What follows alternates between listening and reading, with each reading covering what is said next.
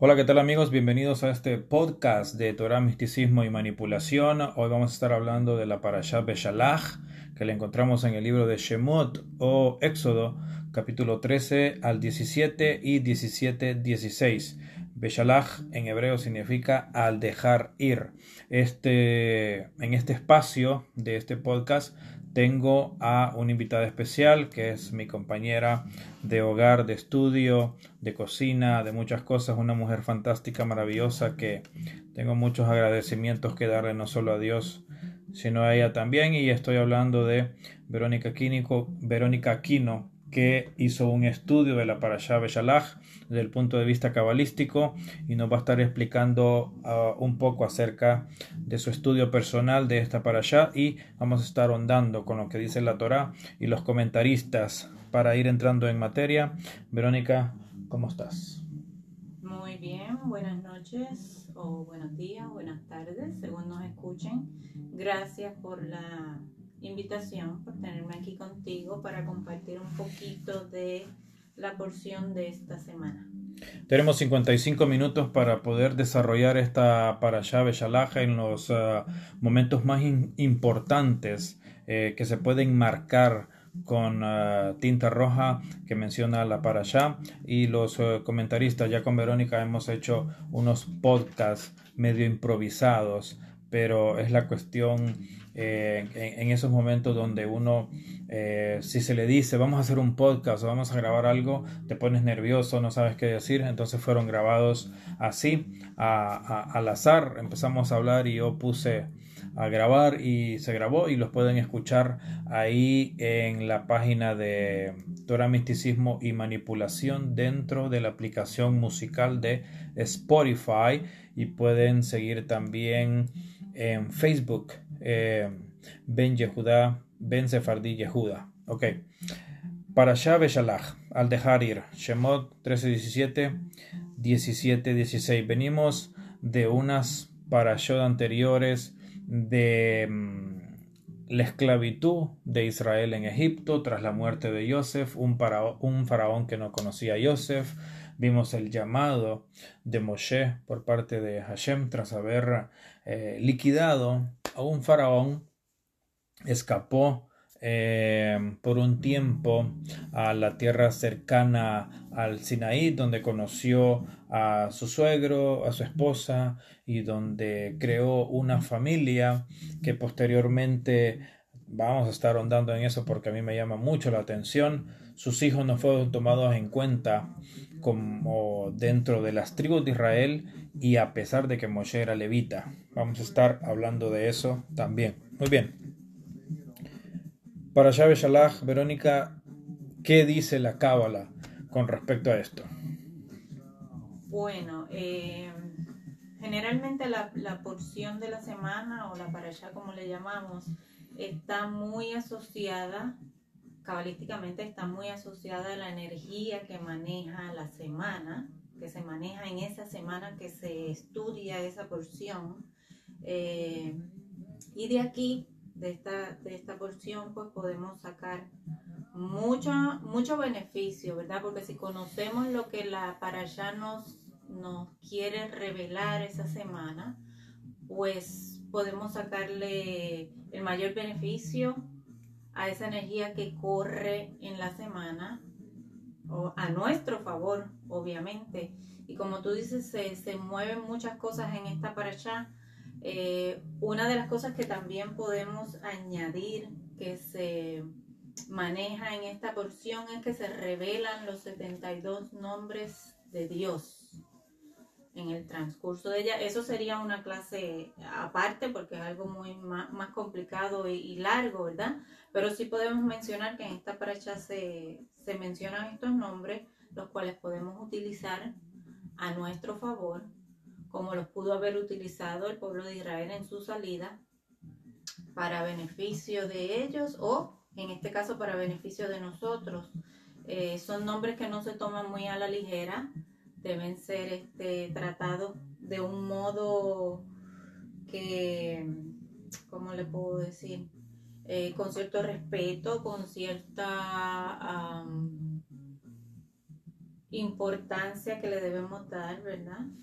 Eh, y entonces, eh, estos nombres nos benefician en, lo material, pero también nos ayudan a la elevación espiritual, ¿verdad? Eso que tanto eh, nos enfocamos, a veces nos enfocamos más en lo espiritual que en lo material, pero debemos llevar un balance entre las dos.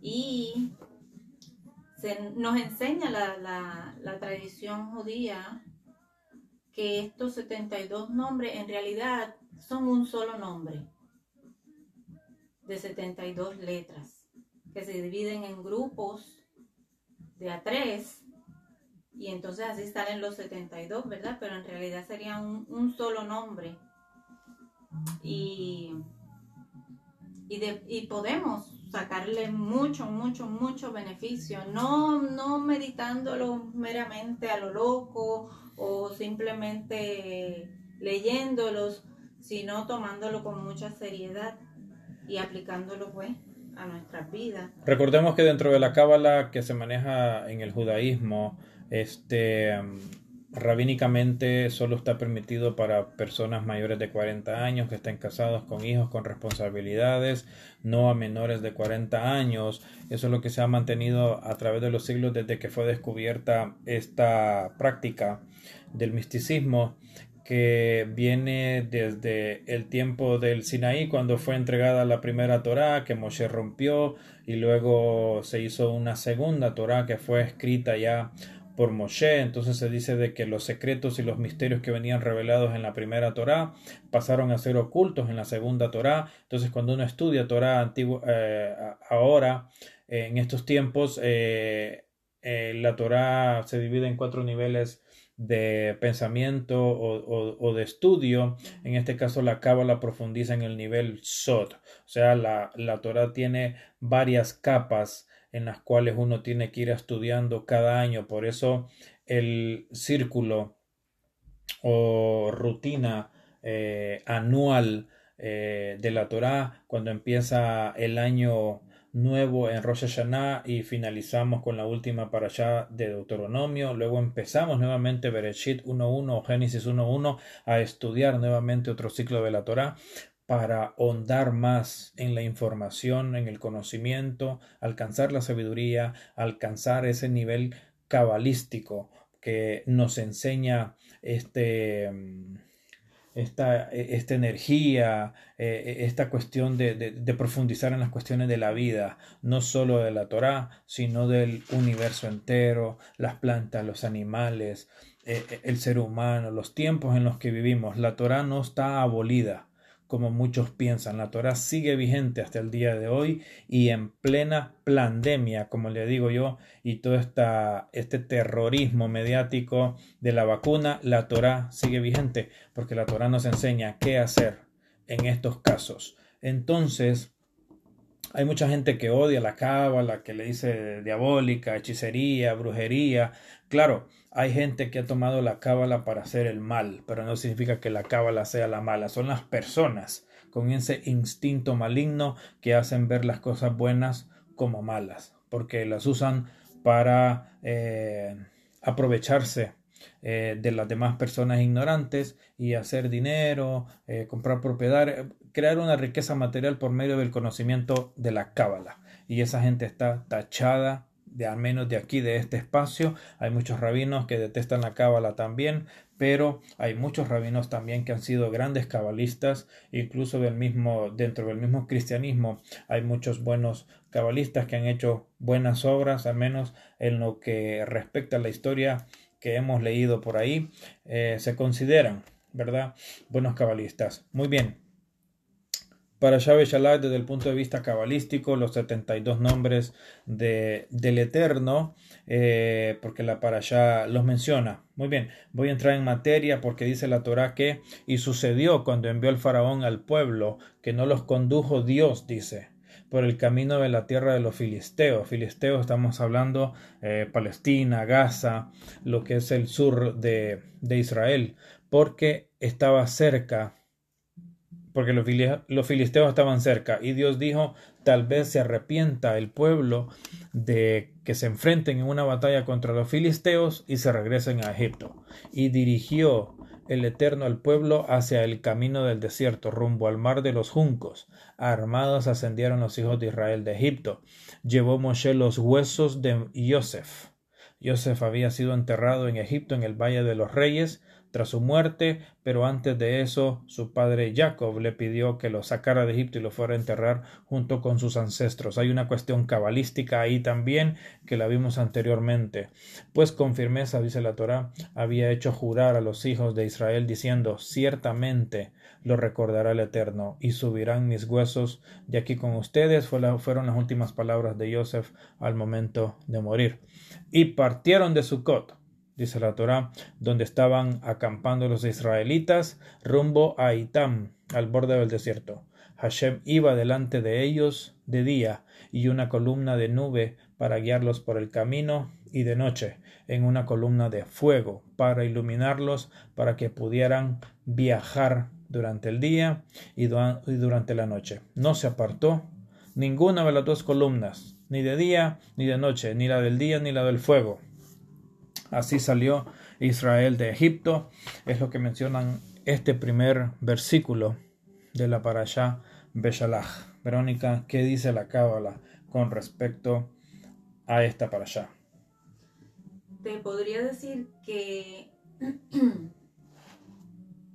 antes de que el, que el, pueblo de Israel saliera de Egipto, hubo un ataque directo a la emoción eh, del pueblo egipcio, ¿verdad? Con, estas, con estos golpes, con estas plagas, fueron eh, eh, drenando la emoción, lo que era la duda, el miedo, la desesperanza, todas estas emociones fueron, fueron atacadas anterior a la, a la salida de, del pueblo de Israel de Egipto. Pero también, una vez el pueblo de Israel sale, igualmente son atacados en la emoción, porque también ellos, como dice ahí, eh, los llevó por otra, por otra ruta que no fuera que se fueran a devolver. O sea, que les diera miedo, que tuvieran duda, que pues que, que claudicaran y pues quisieran regresar. Por lo tanto, de los dos, los dos bandos veo que se ataca emocionalmente al ser humano para o llevarlo por un lado o llevarlo por el otro, sea someterlo o sea liberarlo o sea lo que sea, pero se ataca la emoción. Claro, son situaciones físicas, o sea, situaciones que suceden en el plano físico que tienen una repercusión en el ámbito espiritual y es lo que trabaja la cábala. La cábala toma la cuestión física que resalta la Torá, ¿verdad? Y la lleva a la profundidad sod para explicar la repercusión espiritual. Por ejemplo, la salida del pueblo de Israel por medio de unas plagas que el Eterno eh, metió dentro del faraón y su reinado y el pueblo egipcio para que dejara salir a Israel y le fueran a adorar. Todo esto tiene una connotación espiritual, una explicación cabalística. Cada una de las plagas tiene un significado cabalístico. El comportamiento de Israel tiene una connotación ya sea positiva o negativa en el plano espiritual. En este caso la parashá viene manejando que Israel salió quejándose de Egipto. No querían salir de Egipto, querían quedarse ahí porque ahí tenían carne, pan, bebida, vivían como reyes. Y eh, hago un paréntesis en esto. En mi anterior podcast que lo denominé el, el, éxodo de Israel o la expulsión de los Ixos, hablo de esto exactamente, quiénes eran eh, eh, esos Ixos que llegaron con las manos hacia atrás, humillados ante el faraón de aquel tiempo porque había una hambruna grande y una hambruna también que menciona la Torah en el tiempo de Joseph. Pero bueno, eso está en el podcast anterior que lo pueden escuchar ahí en, en Spotify dentro del programa Torah, Misticismo y Manipulación yo entiendo, o sea, yo soy de las personas que ve la parte física. Yo leo lo de encima y si llego a profundizar un poco eh, lo hago. Pero la cábala te elimina todo lo físico, o sea, sí, toma lo físico, pero de ahí saca lo espiritual, pero la cábala es algo espiritual. Con Verónica hablamos de muchos temas que tengan que ver con Torah, con ciertos misterios y secretos que yo descubro dentro de mis estudios, porque otra cosa que tengo que aclarar es que estos estudios no siguen ninguna línea rabínica, no pertenecemos a ningún rabino, ni ninguna línea, ni nada. Estos son estudios personales, filosofamos, estudiamos, ahondamos en el tema de la Torah personalmente, ¿verdad? Entonces, con esta preciosa compañera que el Eterno me dio, nos podemos aprofundizar una hora, dos horas y llegamos a un mismo punto. Ella de su lado cabalista y yo de mi lado físico, porque a mí me gusta la historia y la historia son cosas físicas, no son cosas espirituales, ¿verdad? Porque son cosas que uno puede tocar si se va a Irak, a Irán, a Egipto, a Grecia, a Roma, a la India, a China, donde sea que usted vaya, usted va a encontrar templos, dioses, eh, comidas tradicionales de más de 5.000 años, sepulturas de más de 5.000 años, son cosas que se pueden ver y palpar, mientras que la cábala son connotaciones que pasan en el ámbito espiritual. ¿Cuál es tu punto de vista con respecto a este primer capítulo de la Parashah Beshalach, donde dice que el Eterno no los llevó por el camino más fácil, que era rodear el Mediterráneo, y llegaban, creo que en un término de no menos de una semana, no más de una semana, perdón, a Canaán, ¿no? Pero dice la Torah de que tenía cierto temor Dios. o sea que dice de que si los mandaba por ese lado iban a tener miedo los israelitas y se iban a regresar a Egipto porque se iban a enfrentar a los filisteos, pero dice más abajo que los israelitas salieron armados, o sea, ya tenían armas, entonces ¿cómo iban a tener miedo de hacer una guerra? Si más adelante en la parasha menciona que se enfrentaron a los amalequitas. Eh, son incongruencias que yo en lo personal encuentro y que no me cuadran, pero la cábala tiene otro punto de vista respecto a esto. Sí, está, está curioso esa, esas incongruencias que tú... Eh explicas ahí, pero si nos vamos al punto de que del término Egipto, ¿verdad? Lo conocemos como Egipto en hebreo Misraim, eh, que significa límites, significa estrechez. Eh, y viendo a Egipto no como el país o la tierra o, o los habitantes que están en ella, sino viéndolo como un estado de conciencia, viéndolo como nuestro estado de conciencia o el estado de conciencia en el que estaba Israel en ese momento, eh, era un estado de limitación mentalmente, ¿verdad? La conciencia estaba limitada, estaba estrecha, así que si tenían armas o no tenían armas, o se regresaban o no se regresaban, estamos viendo que su mente estaba en un estado limitado. Estaban apegados a lo físico. Sí, lo que ellos fueran a hacer o no hacer, como que no estaba en su control, porque estas limitaciones no los dejaban eh, actuar en la línea. Claro. Ellos un momento pensaban una cosa, después se echaban para atrás. Vemos que hay muchos milagros, ¿verdad? Llamados milagros, fenómenos que ocurren en esta para allá.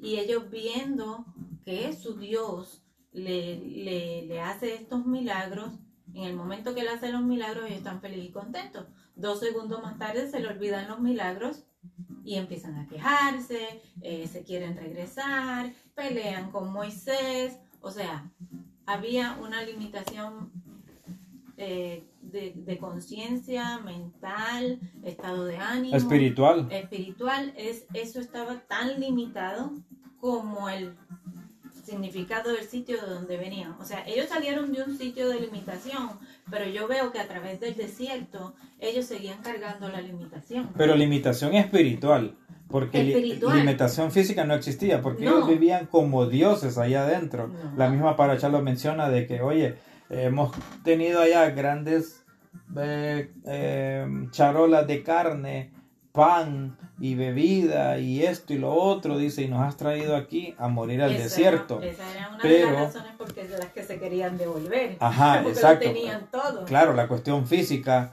eh, eh, claro, si tú vives aquí, por ejemplo, y un día por una cuestión X te toca abandonar y salir a la calle, pues vas a aguantar hambre, ¿verdad? Entonces la mentalidad física del pueblo de Israel era, me estás sacando de donde soy feliz y me estás llevando a morir al desierto solo porque tú quieres que yo te adore, ¿verdad?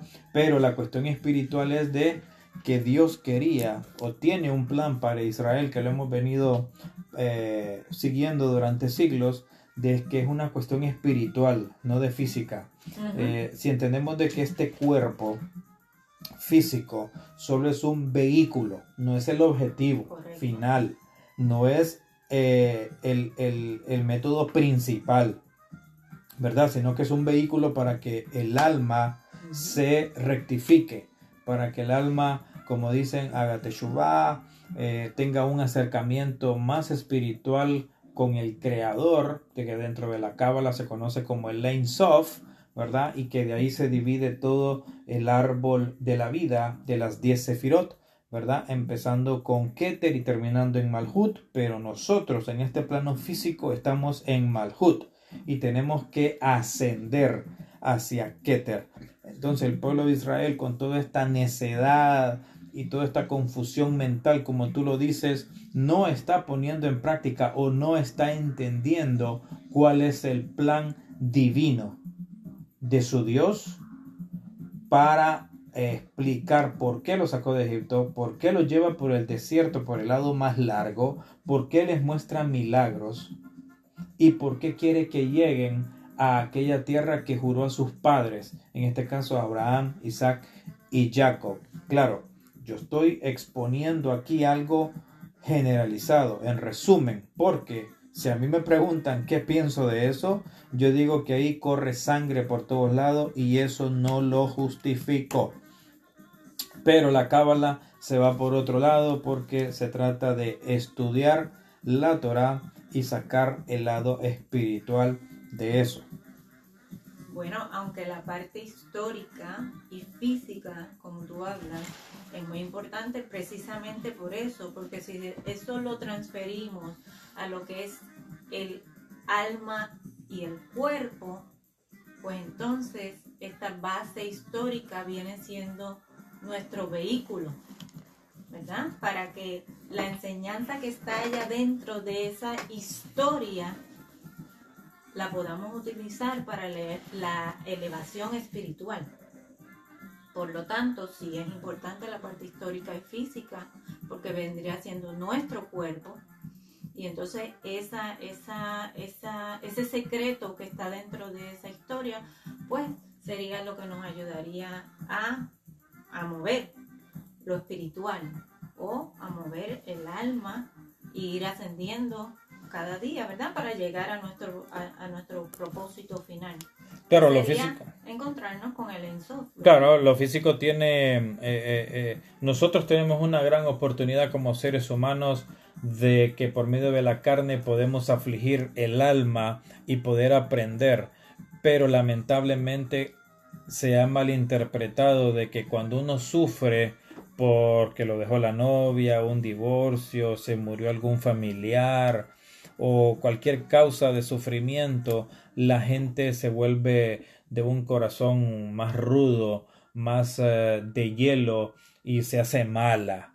Pero es muy diferente cuando tú tomas la parte espiritual de esa experiencia física y la tomas positivamente y tú decides abrir tu corazón y tu mente a nuevo a un cambio drástico en tu vida, esos malos hábitos que antes tenías y que por esa razón sufriste en carne, ahora desde el nivel espiritual tú los corriges y intentas caminar correctamente, no solo en tu parte física, sino también en tu parte espiritual, porque ahora ya entiendes que si pecas o cometes un error en lo físico, te va a repercutir en lo espiritual. Y por ende es que la humanidad sigue en ese círculo vicioso de estar metido en lo físico, en lo material, de creer en medios de comunicación, de creer en políticos, de querer el carro último del año, el último iPhone del año, la televisión más inteligente, o sea, toda esta cuestión del terrorismo mediático con el coronavirus, la vacuna, ¿dónde está Dios en todo esto? No he visto ningún medio de comunicación que diga dónde está Dios, confiemos en Dios, hagamos teshuva, hagamos tefilá, busquemos a Dios. No, busquemos la vacuna, las vacunas salvan, eh, vacunemos a nuestros hijos porque las vacunas salvan. Y es un terrorismo increíble que hasta la cuestión escolar se está haciendo insoportable con estos medios de comunicación y estos políticos que se inventan casos a granel. Eh, se cierran escuelas, eh, despiden a un montón de gente porque no se quiere vacunar. O sea, hay una amenaza latente de la vacuna. ¿Cómo te repercute que tú aceptes este orden mundial en tu parte espiritual?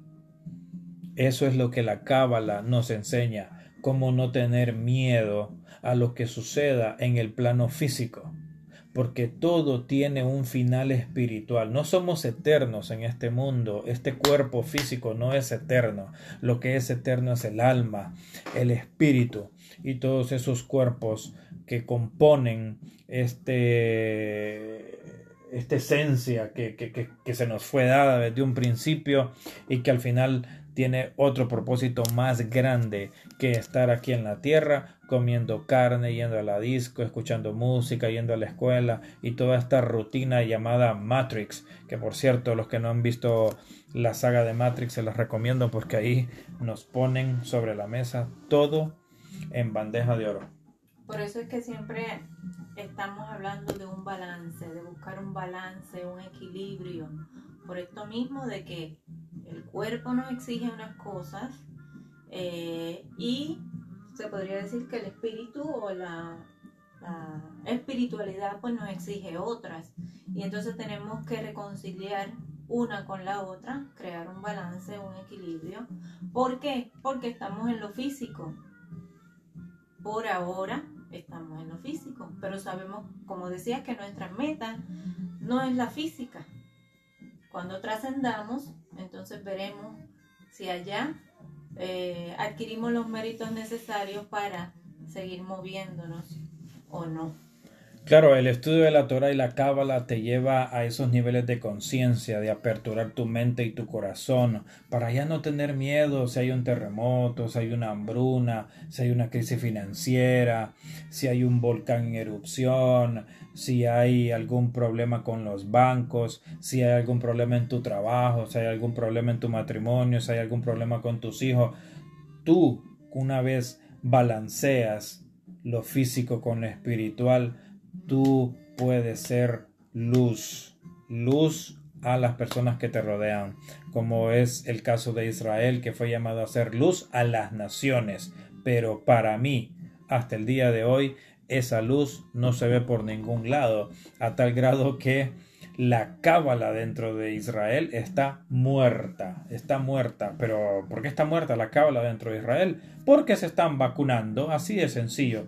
A Israel lo tienen con la bota en el cuello. Todos esos israelíes, cristianos y árabes que viven ahí, en ese territorio, los tienen con el fusil en la sien, que si no te vacunas no tienes acceso a nada. Donde en otros tiempos, en los tiempos de los profetas, debería de ser busca al Eterno. Busca al Eterno. Israel es conocida por el Eterno Hashem, Elohim, Adonai, el Dios que pelea las batallas por Israel. ¿Dónde está el Dios de Israel en este momento? No está, pero no es porque Él no quiera, sino porque no lo claman. ¿Qué pasó con Egipto? Dice Hashem cuando llamó a Moshe, he escuchado el clamor de mi pueblo que está siendo afligido en Egipto y he decidido sacarlos. ¿Qué está pasando en Israel? La gente está sufriendo por todo este cerco mediático, este terrorismo de los medios de comunicación y el gobierno, los políticos y dentro del mismo judaísmo también están siendo atacados y perseguidos porque no se quieren vacunar y le están metiendo la vacuna hasta en Shabbat. Entonces, ¿dónde está Hashem? ¿Dónde está el Eterno? ¿Dónde está la tefilá? ¿Dónde están los salmos? ¿Dónde está el estudio de Torah, el estudio de la Cábala. Aquí es donde la Cábala tiene que estar en primer lugar, porque la Cábala nos enseña cómo comportarnos en estas etapas difíciles. El holocausto, el éxodo, el exilio a Babilonia, las guerras que ha pasado Israel, ¿dónde está la obediencia de Israel a Dios? No está, no está y por mucho que me quieran criticar a mí, inventar la mamacita que me tuvo, no me interesa, es la realidad. Yo veo realidades y la realidad física me está diciendo que Israel está podrido. Así de sencillo. Así de sencillo. Y con todas las pruebas que la Torah tiene para Israel y aún así no las ven. Siguen con su mercancía, siguen con la avaricia, siguen con ese celo de enseñarle a otras personas el estudio de la Torá, el estudio de la Cábala. Te preguntan que si no eres judío por parte de madre, te puedes ir mucho a la madre. Entonces, te niegan el acceso. Entonces, ¿dónde está Israel?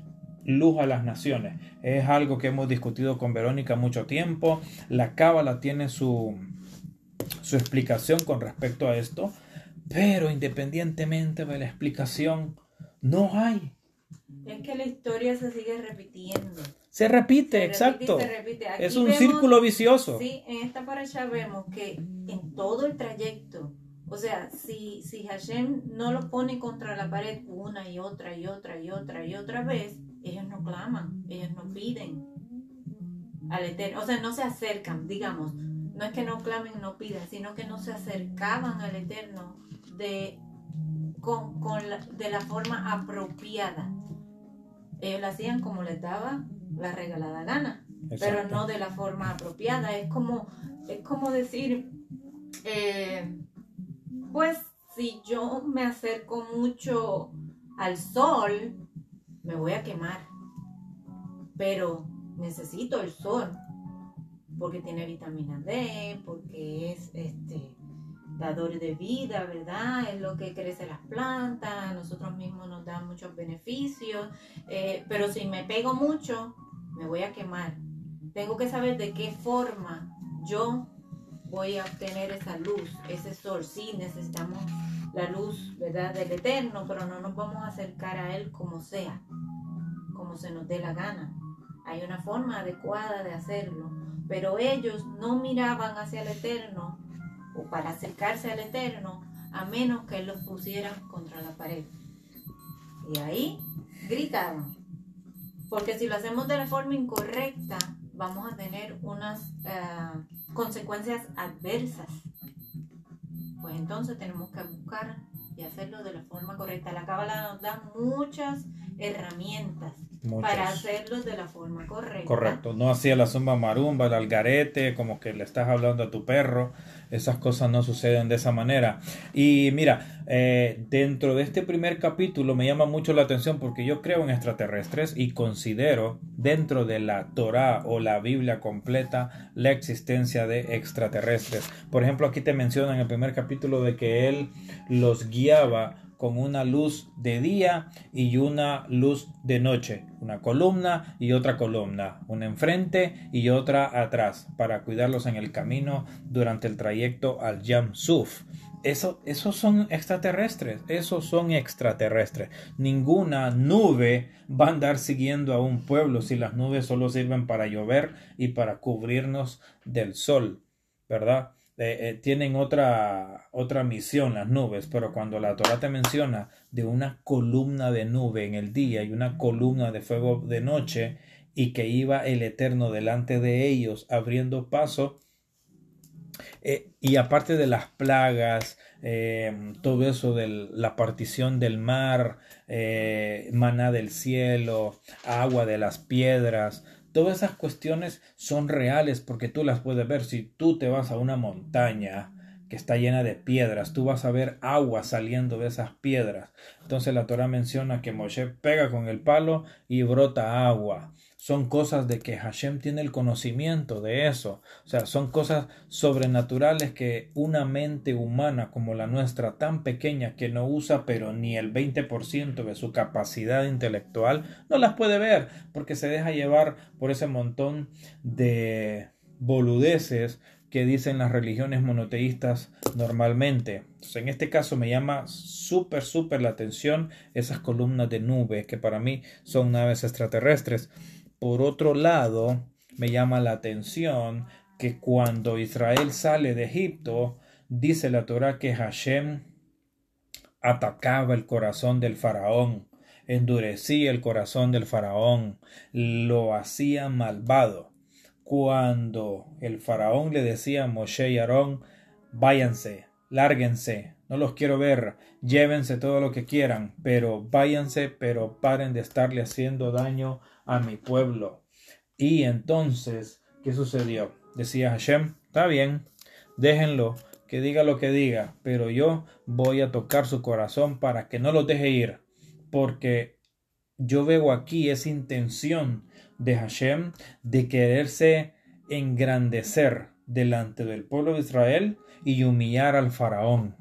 Él quería que se dieran cuenta quién era él y el poder que tenía. Entonces dice, lo va a dejar ir, pero no lo va a dejar ir. O sea, jugaba con esa cuestión psicológica, esa cuestión emocional de un Dios todopoderoso en la mente de un simple eh, rey aquí en la tierra, como era eh, la dinastía de los faraones. Entonces, un día le decía el faraón a Moshe, vete, lárgate, pero el siguiente día le decía, no, no te vas. O sea, el Eterno estaba jugando con, mm, a, la cuestión mental con el faraón y también jugaba con Moshe, porque le decía a Moshe, ve y dile al faraón, pero por otro lado, Hashem le decía al faraón, no, no le hagas caso a Moshe, vas a hacer lo que yo te diga. Y así con ese ojito.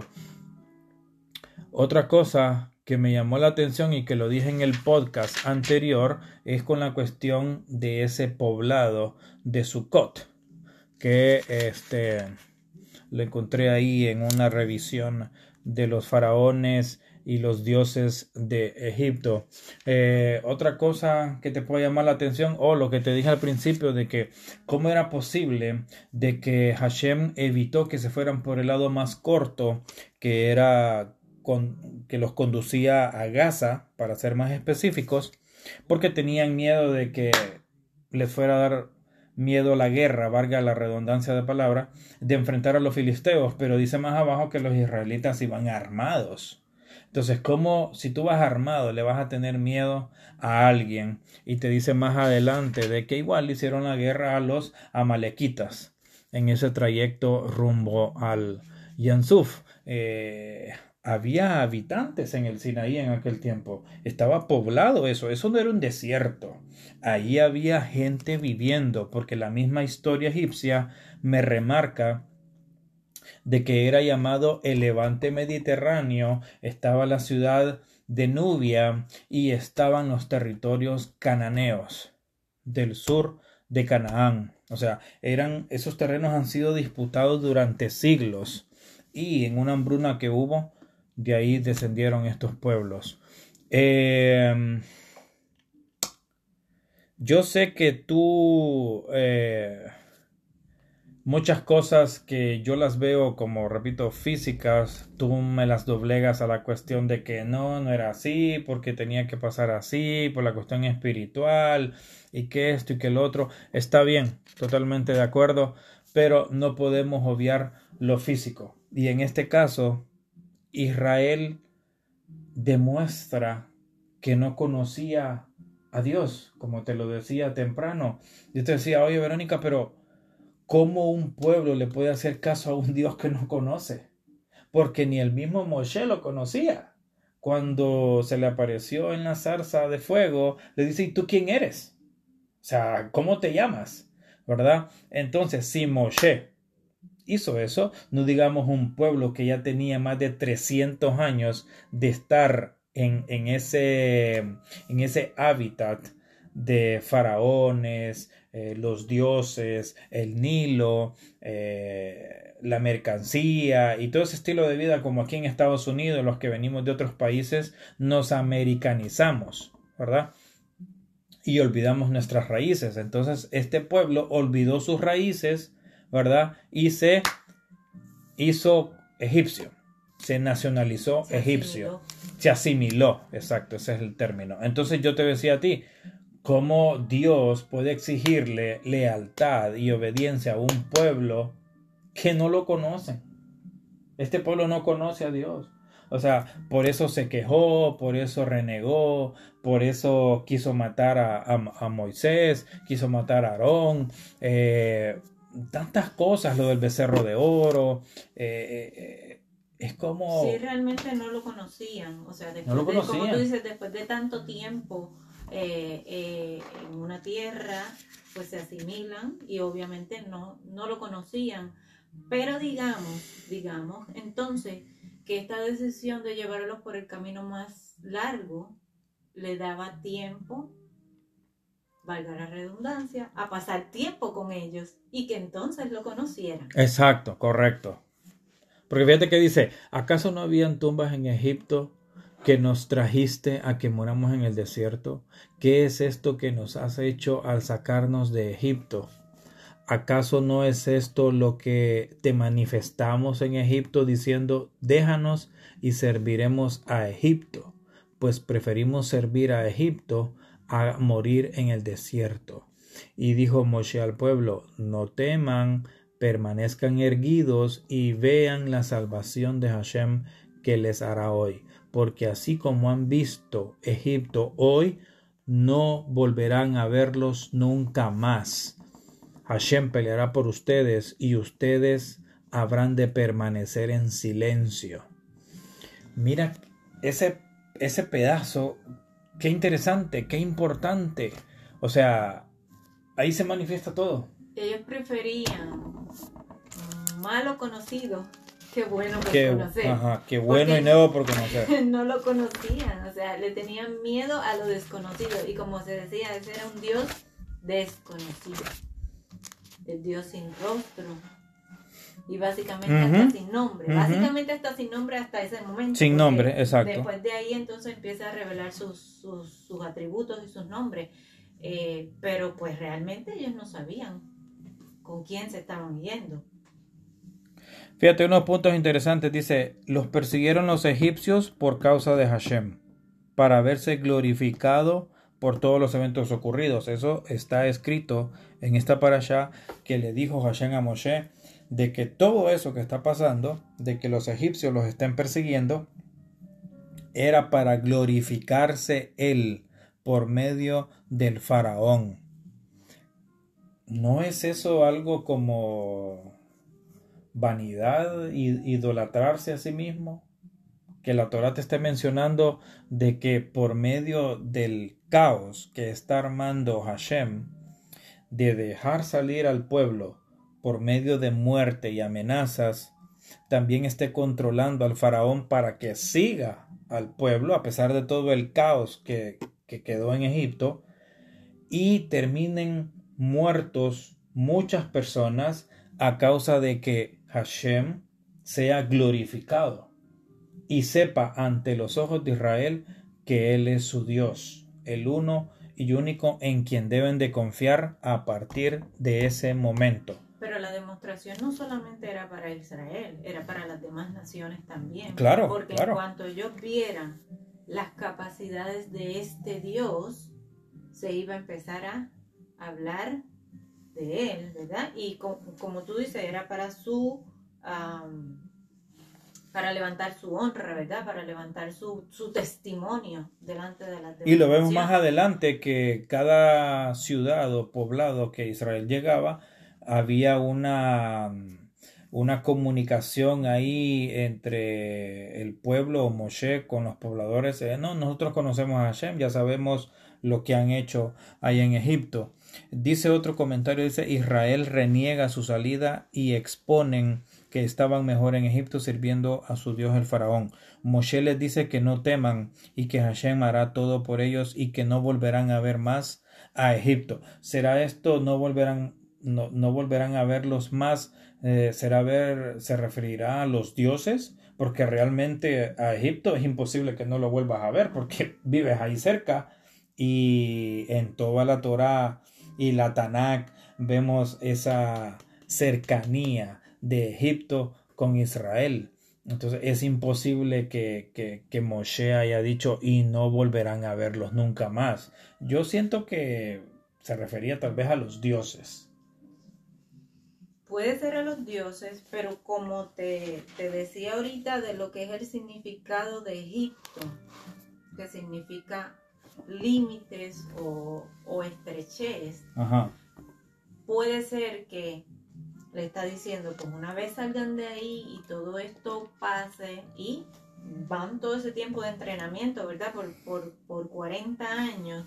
Es como quien dice, no vas a volver a, a esa limitación otra vez. Ese no buen vas punto. a regresar Correcto. a estar en esa limitación de conciencia. Limita, sí, es bueno que lo digas, limitación de conciencia, limitación de espíritu, porque Exacto. limitación de comida y dormida y bebida no tenía. Porque en el camino no tuvieron esas limitaciones. Tampoco. Y la promesa era llevarlos a una tierra que fluía leche y miel. Pues se supone que tampoco iban a tener esa limitación física allá. Quizás se refería a la limitación de la conciencia. Dice el siguiente, se abre el mar mientras Hashem influye más presión sobre el faraón para que los alcance. A esto el malach de Hashem, dice la Torah, de que un malach de Hashem estaba desplazándose en una nube que dice que los guiaba en, entre la- las dos columnas, ¿no? Que se refuerzan sobre el pueblo con nieblina mientras era de noche y Moshe abría el mar. O sea, imagínate este suceso nocturno donde están las dos columnas de fuego, una enfrente custodiando de que los egipcios no pasen y la, la una atrás custodiando que los egipcios no pasen y la otra enfrente eh, protegiendo a Moshe mientras éste abría el Yam Suf. O sea, era una cuestión nocturna y ver una cuestión sobrenatural a mí se me ponen los pelos de punta porque o sea no estamos hablando de aquí de ciencia ficción te lo está diciendo la Torá. Y si usamos nuestro cerebro un poquito y nos imaginamos esa escena como de película de Hollywood nos va a dar a entender de que ahí pasó algo sobrenatural. Es increíble lo que pasó ahí Dice un comentario que yo puse, si el pueblo no quería irse de Egipto, ¿se llama a esto un secuestro? Oye bien, si el pueblo no quería irse de Egipto, ¿se podría llamar a esto un secuestro expreso obligado? Pues relata la historia y me voy aquí al, a la investigación que hice en el podcast anterior sobre los Ixos, que ellos adoraban a Set en Egipto. Y Seth era hermano de Osiris con quien tuvo una guerra. Y Seth, hermano de Osiris, derrotó a Osiris y sus partes del cuerpo fueron esparcidos por todo Egipto. Vino Isis, su esposa, los reunió y resucitó a Osiris. Pero Horus, hijo de estos dos, tomó venganza de Set. O sea, Set es conocido como el príncipe de las tinieblas o el faraón del inframundo. Entonces dice esta historia que los Ixos que acampaban en, en Egipto adoraban a Set. Pero en Canaán su dios era el Olam. El, el Olam en, en sumerio significa el eterno. ¿Por qué? Porque en Sumeria estaba el Dios Todopoderoso, uno y único llamado Anu, que es donde se desprende el término Anunnakis, que significa venidos de las estrellas. Entonces, si este Dios monoteísta sacó a este pueblo contra su voluntad, no se puede llamar a esto un secuestro. Pero yo, yo soy bien extremista y vos lo sabés. Yo no me voy por las Eh, ramas. Inicialmente ellos piden que los saquen de ahí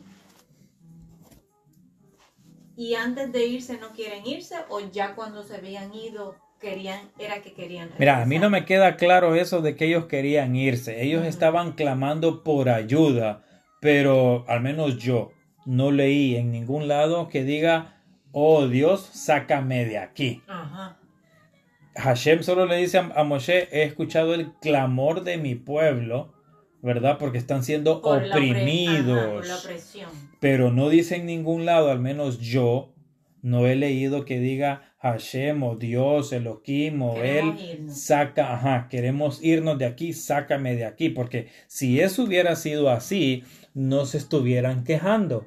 ¿Por qué? Porque ya conocían a dónde iban, ¿verdad? Entonces no tiene una, no hay concordancia en esto. Entonces, para mí ellos solo clamaban porque es como el que vive en la calle, el que no tiene dinero, el que no tiene que comer, el que sufre y clama al cielo. Y dice, Dios, ayúdame. Ayúdame a, a tener un techo, a tener que comer, a tener un trabajo.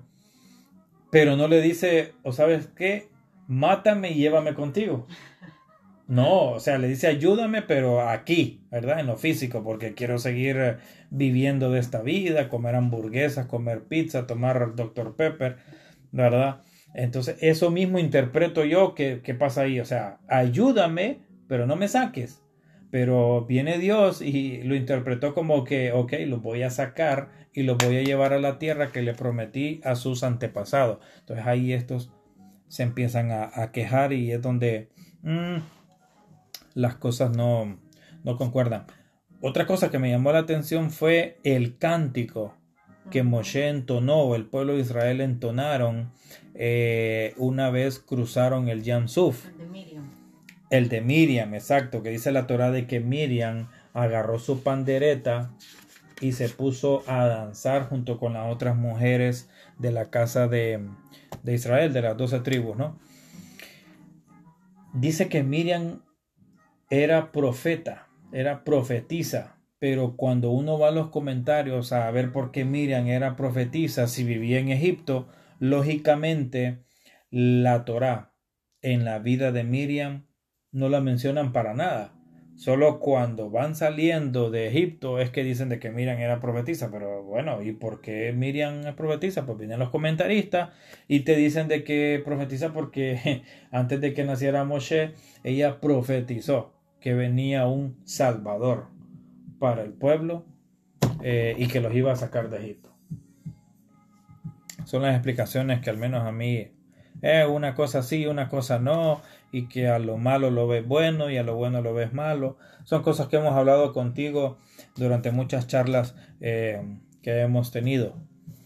Otra cosa que me llamó la atención, se enfatiza en el monte alto la casa del Eterno y que reinará por toda la eternidad. Esto del monte alto se menciona en el Apocalipsis, se menciona en Jeremías, se menciona en Ezequiel, eh, se menciona en otros textos, eh, como también si nos vamos al texto griego, el monte del Olimpo, incluso el evento Sinaí es en lo alto, en una montaña en lo alto, ¿verdad? Donde Hashem descendió en una nube en esa montaña y el pueblo estaba abajo. Hay muchas concordancias con otras culturas y, otras deidades. Y dice que reinará por toda la eternidad. ¿Tanto le ha costado al Eterno doblegar al pueblo de Israel? O sea, desde Abraham hasta el día de hoy que estamos en este momento, le ha costado al Eterno doblegar el carácter de Israel ¿Qué de especial tiene? Esa pregunta que yo te he hecho siempre. ¿Qué de especial tiene Israel para que esté este Dios empecinado en quererlos corregir? ¿O qué error cometieron que los tiene entre ceja y ceja, que lo tienen que adorar y obedecer sí o sí? El asunto es que si los escogió, Él fue el que los escogió a ellos. Pues entonces ahora tiene que trabajar con ellos aunque den mucho trabajo, tiene que trabajar con ellos hasta el final de los tiempos, que como siempre decimos, eh, el Israel que la gente eh, se hace idea en su cabeza de puro, santo, digno, no es el Israel que está funcionando ahora mismo. Quizás sea el Israel de esos tiempos finales, ¿verdad? Cuando hagan rectificación y se corrijan, entonces llegarán a hacer eso, esa idealización de pueblo que él tiene para él, pero por ahora, por ahora no lo es, va, a tener que seguir corrigiéndolo. Bueno, y en ese sentido la allá se extiende un poco con este himno que cantó Moshe en, en la salida del, del Yamsuf y cierra con lo siguiente, con la guerra con los amalequitas, ahí aparece un nuevo personaje en la historia, Yehoshua. Aparece un nuevo protagonista en esta novela de Israel llamado Yehoshua y le dice a Hashem a Moshe, escribe esto como un recordatorio en el libro y recítalo a los oídos de Yehoshua, que ciertamente he de borrar el recuerdo de Amalek de debajo de los cielos. Y erigió Moshe un altar y lo llamó Hashem es mi milagro. Y dijo, pues la mano está sobre el trono del Eterno. Libra guerra el Eterno contra Amalek, de generación en generación. ¿Y quiénes son los amalequitas? Bueno, encontramos una referencia en Purim, ¿verdad? Con este Amalequita en el libro de Esther o Hadassah, que prontamente viene Purim, y celebramos em, que Esther o eh, se sacrificó, ¿verdad? Aunque no la mataron, pero ella como mujer tuvo que sacrificarse a hacer algo que no quería para defender a, al pueblo eh, hebreo eh, migrante en la tierra de Persia de que este segundo al mando, Amalequita, quisiera matarlos. Y por eso celebra Purín con disfraces y show y toda la onda para burlarse de uno de Amalek, ¿verdad? Y aquí dice eh, Hashem que le dijo a Moshe de orden que le enseñara a Yehoshua de que él borrará todo el recuerdo de Amalek de debajo de los cielos. Toda la Torá es un océano profundo de misterios, eh, secretos, de miles de preguntas y de muchas cuestiones espirituales usando la cábala, ¿verdad? Pero también a todo esto podemos usar la historia, la historia antigua que está ahí en cada piedra en Egipto, en cada pedazo de tierra de el Sinaí, la antigua Canaán, Palestina, eh, lo que era Sumeria o Mesopotamia, que ahora es Irak, Irán, Siria, el antiguo imperio otomano que es Turquía y todo ese amplio territorio de Medio Oriente y cómo se conjugó con Europa y cómo llegó hasta América. Son cosas que podemos seguir ampliando a lo largo de los días. Pero en resumen, Verónica, ¿qué te deja esta parasha? es extensa y bien, eh, pues tiene mucha información. Eh, solamente, quizás nos dejan más preguntas que respuestas, pero esa es la idea.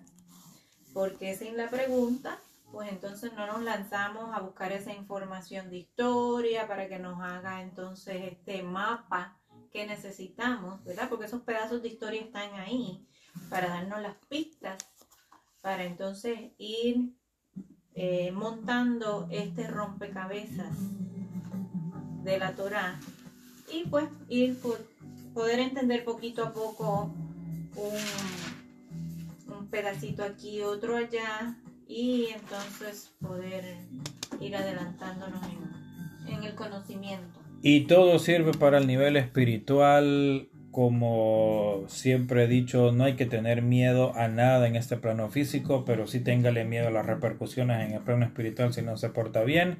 Este fue el podcast con Verónica Aquino e Iván de la Parashá Beshalach. Mañana es Shabbat. Shabbat Shalom para los que respetan el Shabbat.